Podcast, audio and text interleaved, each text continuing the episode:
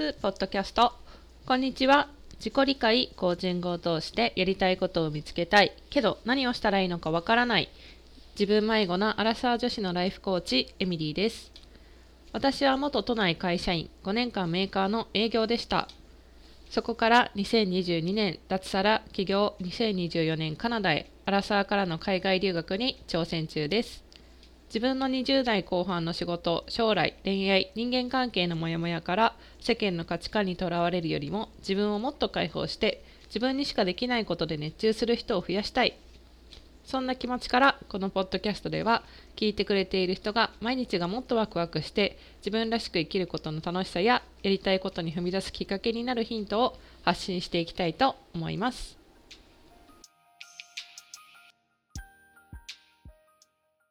こんにちは。いかがお過ごしでしょうか？えー、今日のテーマは、え、会社員時代に私が海外留学に行くまでにやった3つのことというテーマでお話ししたいと思います。まず最初につぶやきなんですけれども、えー、最近の近況をちょっとシェアしたいと思います。最近、あの韓国人のね、えーと、私のイギリスの留学時代の友達とよくこうずっとずっと LINE してるんですけど、もうここ10年くらい であの最初はねイギリスから帰ってた時は文通をしてたんですよね。でもだその時は大学生の時で1ヶ月に1回文通し合ってプレゼントを送り合うみたいなことをやってたんだけどお互い年齢がすごい近くて1歳ぐらいの違いなのであの社会人になったらあっちはあのなんかね結構こう市役所系の関係のところで働いてて私はメーカーの営業で働いててお互い忙しくなっちゃってなんか仕事の愚痴とかにね だったりとかあのするっていうのでやり取りは変わらなかったんですけどちょっと社会人になったら忙しくなっちゃってちょっと文通はやめてあのえー、LINE でね、やり取りしようってことになって、そこからもう10年ぐらい LINE のやり取りを、あ、違うな、そこから、あの、社会人、お互いが社会人になってから LINE のやり取りやってるんですけど、最近、その子から、私がね、カナダに行く準備をしてるよ、なんていう話をしてたら、あの、すごい私も行きたいっていう話をしてて、なんか、じゃあカナダに私が行ったら、こういうところ行こうね、ああいうところ行こうね、みたいなことをして、ね、話してたんですけど、その中で、あのね、ドラマのおすすめをよく2人でし合ってるんですよね。で、私は韓国ドラマがすごい好きで、最近こういうドラマ見てるっていう話をしてであのあっちはあっちはすごい日本ドラマが好きなんですよ。だから日本のドラマを私に教えてくれるんですよね。であのそのね韓国人の友達が教えてくれたドラマ最近その子がすごいハマってるっていうドラマがブラッシュアップライフにハマってるってめっちゃ言っててもうここ1ヶ月間ずっとその子ブラッシュアップライフの話ばっかりしてたんですけどそんなに面白いみたいな。ですごい気になっちゃってであのちょっと見始めたらねえめちゃくちゃ面白いやんこれってなってであの見始めたら止まらなくなってブラッシュアップライフをね一気見したっていうのが最近のつぶやきでした。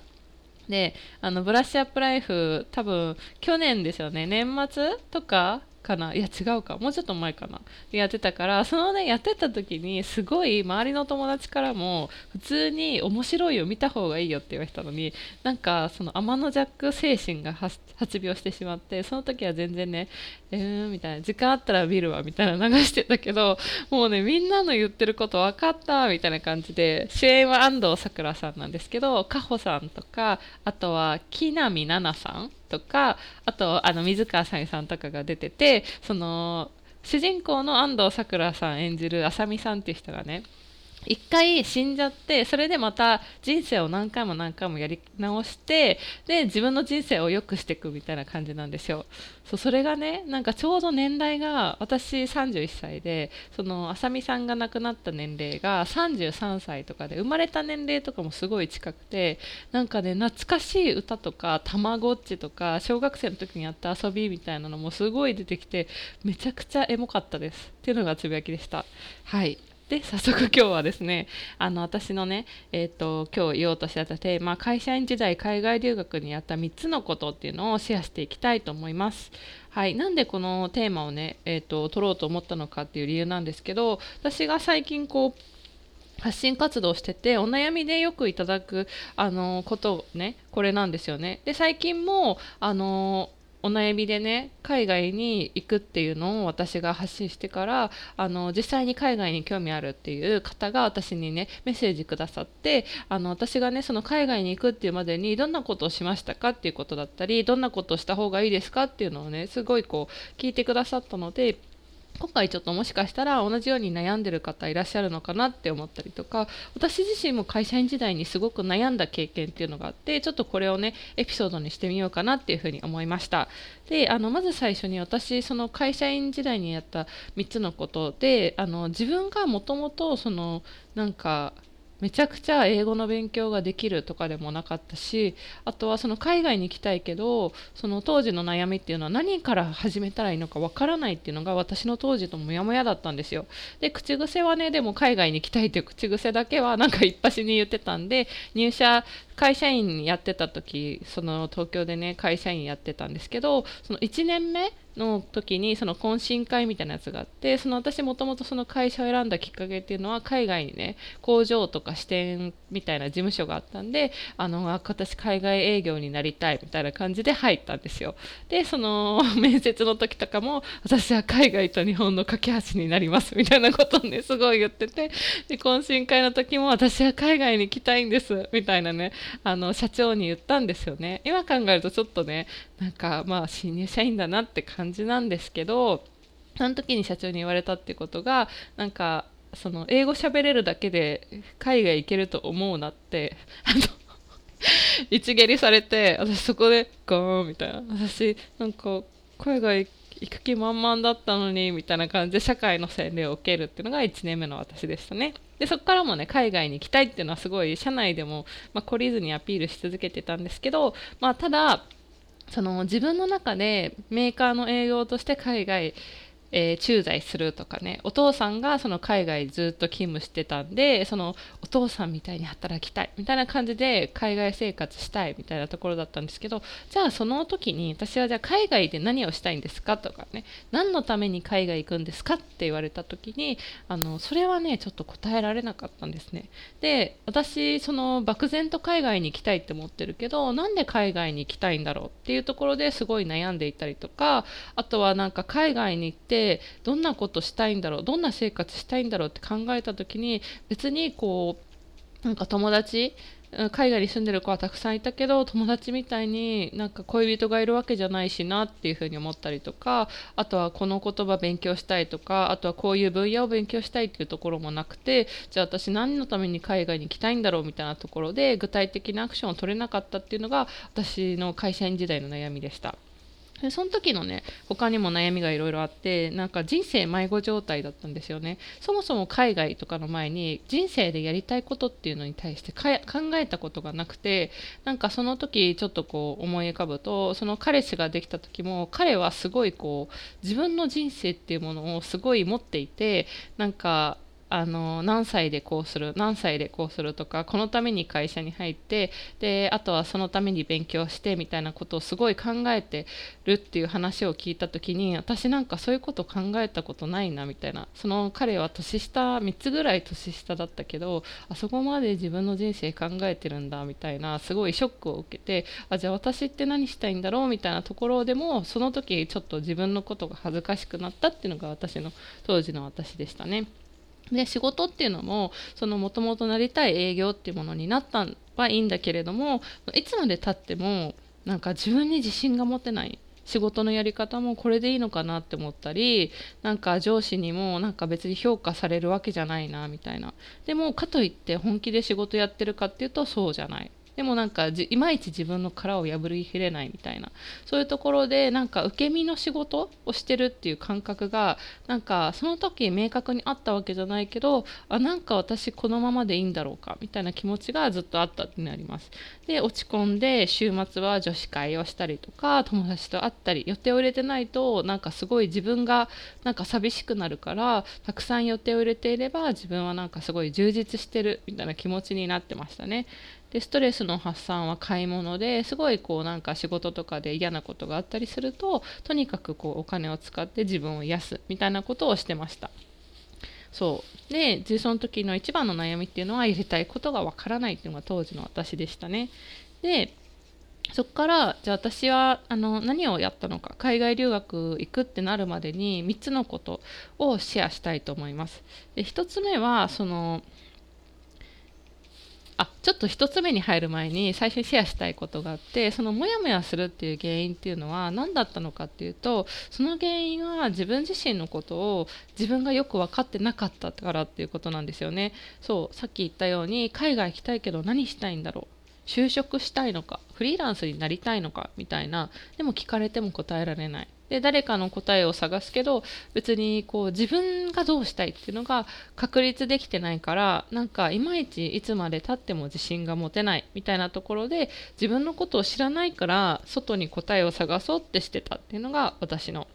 あのその時のモヤモヤの正体でしたね。で自分の心の声をね全然分かってなかったっていうのが当時の私のあのモヤモヤの原因を作ってたなって今振り返ると思います。でそこからやってよかったこと。1つ目は憧れの人を見つけたっていうことです。こんな人になりたいなとかこんな人生生きたい。私の理想の人生ってどういうものなんだろうか。っていうのをすごく自分と対話して見つけました。これはセルフコーチングをしたっていうのがすごく大きかったです。であの自分らしく生きたいとか私は英語を話してる時自分の意見をすごくしっかり言えるなとかあとは大好きなドラマの主人公みたいになんかエミリー・イン・パリがすごい好きだったのであのエミリーみたいに海外でも自分らしく生きたりとか恋も仕事も全力で生きてる姿が素敵っていうのを思って私もこうしたいっていうのがあのその時に心の声に気づいたっていうことがあります。で2つ目は英語力を高めたっていうことです。私はもともと外語大を出てたんですけどあの TOEIC がね650点だったんですそう卒業した時に取ったのは。でそれもなんか卒業ギリギリで取ったからあんまりこう英語に対してすごい自信を持てるみたいな感じじゃなくてなんか資格とかで言うとちょっといまいち弱いなっていうのを自分でも思っててもっと英語できる人いるしなみたいなところで自分に対して誇りを持つっていうことができなかったんですけどなんか海外に行きたいって言ってるけど会社員の時にね私今の環境で何か頑張れることはないだろうかっていうのをすごく探したんですですよ。で会社ではねその時年に1回 TOEIC 試験っていうのがあって730点以上取ってるとその試験免除制度があったからそれをねあのちょっと1回会社員で忙しいけどやってみようかなって思ったんです。そこであのベストを尽くしてみて1回でもその英語とか仕事の中で頑張れたっていう実績を作くことができれば自分海外に行ってももしかしたらなんか自分のことをねこう誇らしいって思えるんじゃないかみたいなちょっと安直な考えだったかもしれないけどすごくいい取り組みだったんじゃないかなって思っててそこから毎週週あの図書館行って勉強したりとかあのずっと女子会入れまくってたのをもう勉強の時間に当てたり寝る前はその単語の勉強をしたり月1は毎月1回 TOEIC の試験を受けて自分のレベルチェックをしたりしてでそこからさらにあの前にねゲストで来てもらったアレックスとかもう一人の先生をつけて週に2回は最低レッスンしてで通勤時間にはポッドキャスト聞いたりあとは問題集を買ってそれをね駅あの会社着くまでに絶対あの最低1問終わらせるみたいなのをずっとこうその生活を1年くらいやってあの免除点数を超えてね750点取ることっていうのができました。でその時に良かったなと思ったのは本気で頑張ったからすごい会社の人にもめちゃくちゃ褒められたんですよね。であの留学する時にあの学校選びでも実は選択の幅が広がってなんか行きたいって思ってた学科のあった学校にその英語力ねあの高めて事前に高めることができたのでで面接の時とか試験もパスすることができたので結果的に自分の、ね、未来を切り開くことができたなっていうふうに思いますで3つ目はあの仕事を頑張ったでその時の私は仕事に自信がないっていう話をしたんですけど自分がね仕事を嫌で言い訳してることもあるのかもとかできること100%やってないなっていうところに気づいてじゃあ会社辞めるとか海外行くっていうのをすごいそこで悩んでたんだけどまずそこじゃなくて会社で本気になって頑張ってみようって思いました。ねもしそこで頑張れたら今後人生でね辛いことがあっても乗り越えられるんじゃないかっていうふうにも思ったっていうのがあります。で営業3年の中でその今までは無難に頑張ってたけど殻を破ってなんかたくさん提案したりとか自分がやってみな見たことなかったことやってる見るっていうのを自分の心の中で決めてめちゃくちゃ提案したり工場に通ったりあと予算に対してね毎月こう営業って毎年営業って予算を立てるのでその予算に対して本気でやるとか絶対これ取ってやるっていう気持ちで全力になって自分で決めて行動したっていうのをやってみました。そしたらその担当先のお客さんで私が持ってたお客さんでね最初思った時はその結構こう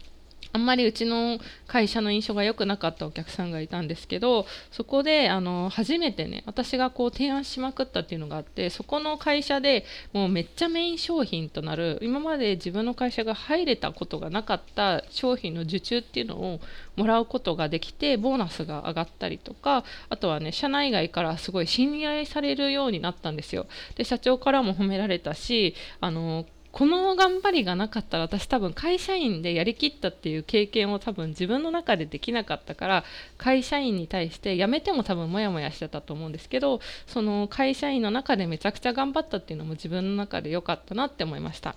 であの最後にねこういうふうに言ったんですけど聞きたいのはやっぱり自分の心の中の声に気づくっていうのが大事なのかなっていうふうに思います。でそういうふうに悔いなく頑張るとかっていうのもなんかがむしゃらに頑張るんじゃなくてじゃあ自分はどんなことをしたら後悔しないんだろうかとかどんな未来に行くために今自分は何をすべきなんだろうかみたいな考え方で自分に対話してみるとそういうふうにねあの納得のいく答えだったり海外へのこう自分のね心が満足する答えっていうのを見つけられるんじゃないのかなと思って今日はこのエピソードをシェアしようと思いました最後までえ、ー、とね、あなたの選択肢が広がるといいなと思って、もしね、なんか私のやり方だけが全てじゃないので、なんかこういうやり方もあるんだみたいな、なんかそういうふうに、あの、参考程度に聞いてもらえると嬉しいなっていうふうに思います。最後まで聞いてくださってありがとうございました。それでは次のエピソードでお会いしましょう。